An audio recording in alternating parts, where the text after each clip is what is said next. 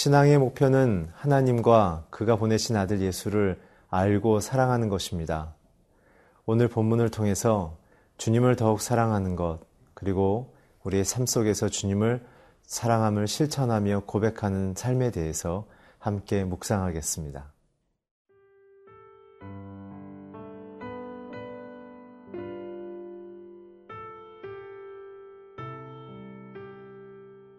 누가복음 22장 1절에서 13절 말씀입니다. 6월절이라 하는 무교절이 다가오매 대제사장들과 서기관들이 예수를 무슨 방도로 죽일까 궁리하니 이는 그들이 백성을 두려워함이더라. 열둘 중에 하나인 가료딘이라 부르는 유다에게 사탄이 들어가니 이에 유다가 대제사장들과 성전 경비대장들에게 가서 예수를 넘겨줄 방도를 의논하매 그들이 기뻐하여 돈을 주기로 언약하는지라 유다가 허락하고 예수를 무리가 없을 때에 넘겨줄 기회를 찾더라. 유월절 양을 잡을 무교절 날이 이른지라 예수께서 베드로와 요한을 보내시며 이르시되 가서 우리를 위하여 유월절을 준비하여 우리로 먹게 하라.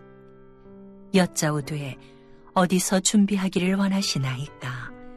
이르시되 보라 너희가 성내로 들어가면 물 한 동이를 가지고 가는 사람을 만나리니 그가 들어가는 집으로 따라 들어가서 그 집 주인에게 이르되 선생님이 네게 하는 말씀이 내가 내 제자들과 함께 유월절을 먹을 객실이 어디 있느냐 하시더라 하라. 그리하면 그가 자리를 마련한 큰 다락방을 보이리니 거기서 준비하라 하시니 그들이 나가 그 하신 말씀대로 만나 유월절을 준비하니라. 누가복음 22장부터 23장까지는 예수님의 죽음과 그리고 순환에 대한 사건의 시작점입니다. 특별히 22장과 23장에서는 6월절과 최후의 만찬 그리고 예수님의 순환과 죽음과 부활의 사건으로 이어지는 굉장히 중요한 예수님의 공생의 하이라이트가 되어집니다. 오늘 본문 1절과 2절을 함께 읽겠습니다. 6월절이라 하는 무교절이 다가오매 대제사장들과 서기관들이 예수를 무슨 방도로 죽일까 궁리하니 이는 그들이 백성을 두려워함이더라. 오늘 시간적 위치는 6월절입니다. 6월절은 무슨 의미이죠? 6월절은 이스라엘 백성들이 애굽에서 출발할 때 죽음의 신 하나님의 진노의 그 재앙을 피하기 위하여 믿음과 약속을 받아 어린 양의 피를 문설주의 발음을 통해 죽음을 건너갔던 그래서 6월절이라고 부르는 것입니다. 사실 이 절기의 주인공은 예수 그리스도십니다. 우리의 영원한 대제사장일 뿐만 아니라 우리의 죄를 단번에 속죄하시는 그 화목제물로 오신 예수 그리스도. 우리의 인생의 모든 죄를 용서하는 진정한 6월절의 희생제물인 예수님께서 이제 그 구약의 약속의 절기 가운데 그 절기를 완성하기 위하여 6월절 가운데 서셨습니다. 오늘 그 6월절 가운데 진정한 우리의 구원자인 그리고 창조주인 예수님을 맞이하는 자들의 모습은 예수님의 그 구원을 이해하지 못하고 있습니다. 오늘 대제사장들과 서기관들은 예수를 죽이려고 마음을 먹었던 것이죠. 그들은 두 가지의 특징을 보입니다. 2절에 보면 그들의 상태는 백성을 두려워하고 있었습니다. 왜 그랬습니까? 많은 사람들이 예수님을 따르며 그를 진정한 메시아로 인정하고 있었기 때문이죠. 이 대세장들과 서기관들은 종교와 정치의 권력을 예수님께로 뺏기지 않기 위하여 예수님을 죽이려고 했습니다. 오히려 대제사장들과 서기관들은 하나님에 대해서 깊이 연구하고 잘 아는 그런 신앙인이었지만 오히려 하나님께로부터 예수님께로부터 멀리 있는 자들로 존재하고 있습니다. 인간의 역사는 하나님의 뜻과 마음을 찾을 때 안전하며 기쁜 것이죠. 그러나 오늘 이 두 리더십들의 모습처럼 하나님을 찾지 않고 하나님을 의지하지 않는 인생의 경우에는 하나님을 대적하며 하나님의 뜻과 다른 인생을 살게 되어집니다. 사랑하는 성도 여러분, 오늘 저와 여러분은 예수님의 가르침을 기억해야 합니다. 하나님을 사랑하고 또 나를 사랑하라. 그 사랑의 핵심은 주님 안에 거했을 때만 우리는 생명과 안전과 영생을 얻을 수 있기 때문에 그런 것입니다. 그렇게 했을 때만 우리가 범사에 잘 되며 강건, 강건케 되는 것이죠. 오늘 예수님에 대해서 깊이 아는 것 같으나 그분을 사랑하지 않는 믿음의 태도는 결국은 하나님보다도 사람을 더 두려워하며 하나님의 뜻보다는 사람의 뜻을 더 의지하는 인생을 살게 되죠. 그들의 두 번째 특징은 5절에 보면 돈을 주며 기뻐했다고 얘기합니다. 돈으로 예수님을 다루려는 것이죠. 우리는 우리의 인생의 결정권이 돈이 아니라 예수께 있다는 사실을 고백해야 합니다. 계속해서 3절부터 6절까지 읽겠습니다. 열둘 중에 하나인 가룟 유다라 부르는 유다에게 사단이 들어가니 이에 유다가 대제사장들과 성전 경비병들에게 다 가서 예수를 넘겨줄 방도를 의논하며 그들이 기뻐하며 돈을 주기로 언약하는지라 유다가 허락하고 예수를 무리가 없을 때 넘겨줄 기회를 찾더라. 아무리 제자여도 주님을 주님답게 여기지 않으면 사단에게 속게 되어집니다. 오늘 사단에게 유다는 속아서 조종당하기 시작하죠. 왜 그랬을까요? 그것은 예수님을 나의 메시아, 생명으로 여기지 않고 내 수단과 내 필요의 수, 목표로 그리고 예수님의 힘을 빌려 무엇인가를 얻으려는 그러한 잘못된 신앙을 가졌기 때문입니다. 그런 신앙을 가진 자는 사단에게 조종당하게 되죠. 그래서 우리는 이런 마음이 갖지 않도록 조심해야 합니다. 사단에게 낙심하고 좌절하고 혼돈하고 도덕적인 실패를 하고 교리적인 오류를 경험할 때 사단은 우리에게 유혹할 수 있습니다. 우리는 그 마음들을 피해야 하는 것입니다. 그래서 우리는 하나님을 닮아가고 하나님의 뜻만을 의지하는 인생을 살기로 소망해야 하는 것입니다. 사랑하는 성도 여러분, 오늘 주님을 더 가까이 하며 주님만을 사랑하는 저와 여러분이 되기를 주의 이름으로 축복합니다.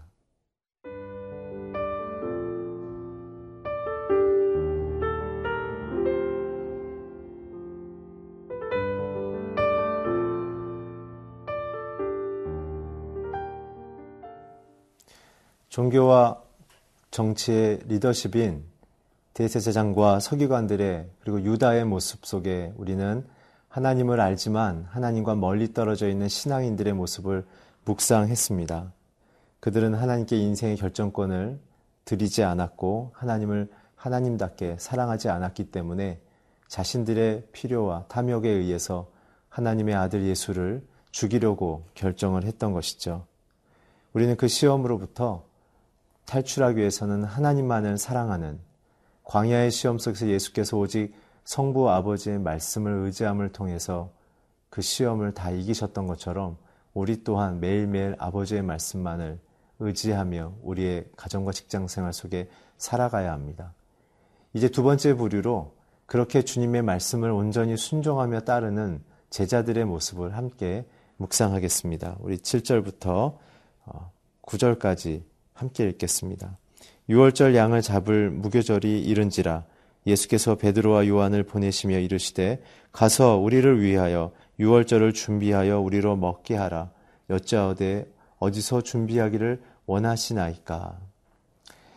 이 당시 유월절이 되면 예루살렘 주변에 있는 유대인들의 집은 온통 여관으로 변합니다. 예루살렘을 향한 순례객들을 위한 어, 성김이죠. 특별히 유월절 절기 때 모든 흩어져 있었던 유대인들이 예루살렘을 향하여 걸어갈 때 그들은 허기지며 지쳤고 또한 그 유월절 절기를 통해 자신과 가정의 죄를 용서받기 위하여 간절한 마음으로 순례 여행을 하고 있는 그러한 몸과 마음이 다 가난한 상태였습니다. 그래서 마르다와 마리아도 그렇게 열심히 일하다가 마리아가 주님의 발 앞에 엎드렸었던 그 상황 또한 역시 유월절 상황이었으며 오늘 이 장면도 그렇게 바쁘게 일하고 있는 자들 속에 들어가서 우리를 영접할 사람을 찾으라는 얘기인 것입니다. 사랑하는 성도 여러분, 각자가 주님을 찾기 위해 열심을 다하지만 우리는 놓쳐서 안 되는 것이 있습니다. 우리가 무슨 신앙의 실천을 하고 있는지에 대한 집중보다 우리의 믿음의 대상이신 예수님을 찾고 그분을 영접하며 그분을 의지하는 방식으로 우리의 신앙을 살아야 하는 것이죠. 그래서 우리는 지나가는 나그네를 대접하며 선교사님들을 대접하며 또한 주변에 버려져 있고 소외되어 있는 사회적인 약자, 고아와 나그네와 과부들을 돌보라는 주님의 명령을 잊지 않으며 그 속에 관심과 사랑을 두시는 주님의 마음을 우리는 환영하며 받아들여야 되는 것입니다. 계속해서 10절부터 13절까지 읽겠습니다. 이르시되 보라 너희가 성내로 들어가면 물 한 동이를 가지고 가는 사람을 만나리니 그가 들어가는 집으로 따라 들어가서 그 집 주인에게 이르되 선생님이 내게 하는 말씀이 내가 내 제자들과 함께 유월절을 먹을 객실이 어디 있느냐 하시더라 하라. 그리하면 그가 자리를 마련한 큰 다락방을 보이리니 거기서 준비하라 하시니 그들이 나가 그 하신 말씀대로 만나 유월절을 준비하더라. 오늘 이 제자들은 물 항동이를 갖고 가는 남자를 만났고 그를 통해 큰 다락방으로 인도를 받았으며 그들이 그곳에서 유월절을 준비했다고 말합니다. 물 한 동이는 예수님의 가나안 혼인 장치에서의 비유했던 그 물 한 동이죠. 그 한 동의 의미는 무엇입니까? 성결의 의미입니다. 유대인들은 손님들이 오게 되면 손발을 닦을 수 있는 물을 항상 준비하는 성결법을 어, 갖도록 했죠. 이 남자는 아마 그 물 한 동이를 준비했던 것 같습니다. 6월절의 시작은 성결의 선포입니다. 죄로부터 우리는 용서받는 것, 그리고 다락방에 모여 주 앞에 예배하며 그분과 그의 살과 피를 먹는 6월절을 함께 참여하는 것이죠. 오늘 주님은 6월절의 중심과 대상이셨지만 자기를 내놓지 않고 제자들과 함께 식사하기를 원하셨던 것입니다. 진정한 생명은 공동체에게 주길 원하시는 것입니다. 진정한 구원의 생명은 나, 내가 구원을 받아 수많은 사람들이 예수의 가족으로 부름받는 공동체로서의 초대인 것입니다. 사랑하는 성도 여러분, 오늘 저와 여러분을 죄에서 건지신 예수의 이 조용하고 겸손한 십자가로 나아가는 발걸음을 묵상하며 나 또한 내 가족을 위해 내 직장의 동료와 이웃을 위하여 그들을 위하여 어떻게 예수의 생명을 전할 수 있는 작은 성김을 할 수 있는지 공동체로 나아가는 그 귀한 성김의 하루하루가 되기를 주의 이름으로 축원합니다. 기도하겠습니다. 하나님, 그의 아들 예수를 보내셔서 십자가로 향하는 이 6월절의 발걸음을 오늘 우리 묵상했습니다. 오늘 우리가 그 뒤를 따르게 하셔서 주님의 생명을 나누는 자가 되게 하여 주시옵소서. 예수 그리스도의 이름으로 기도했습니다. 아멘.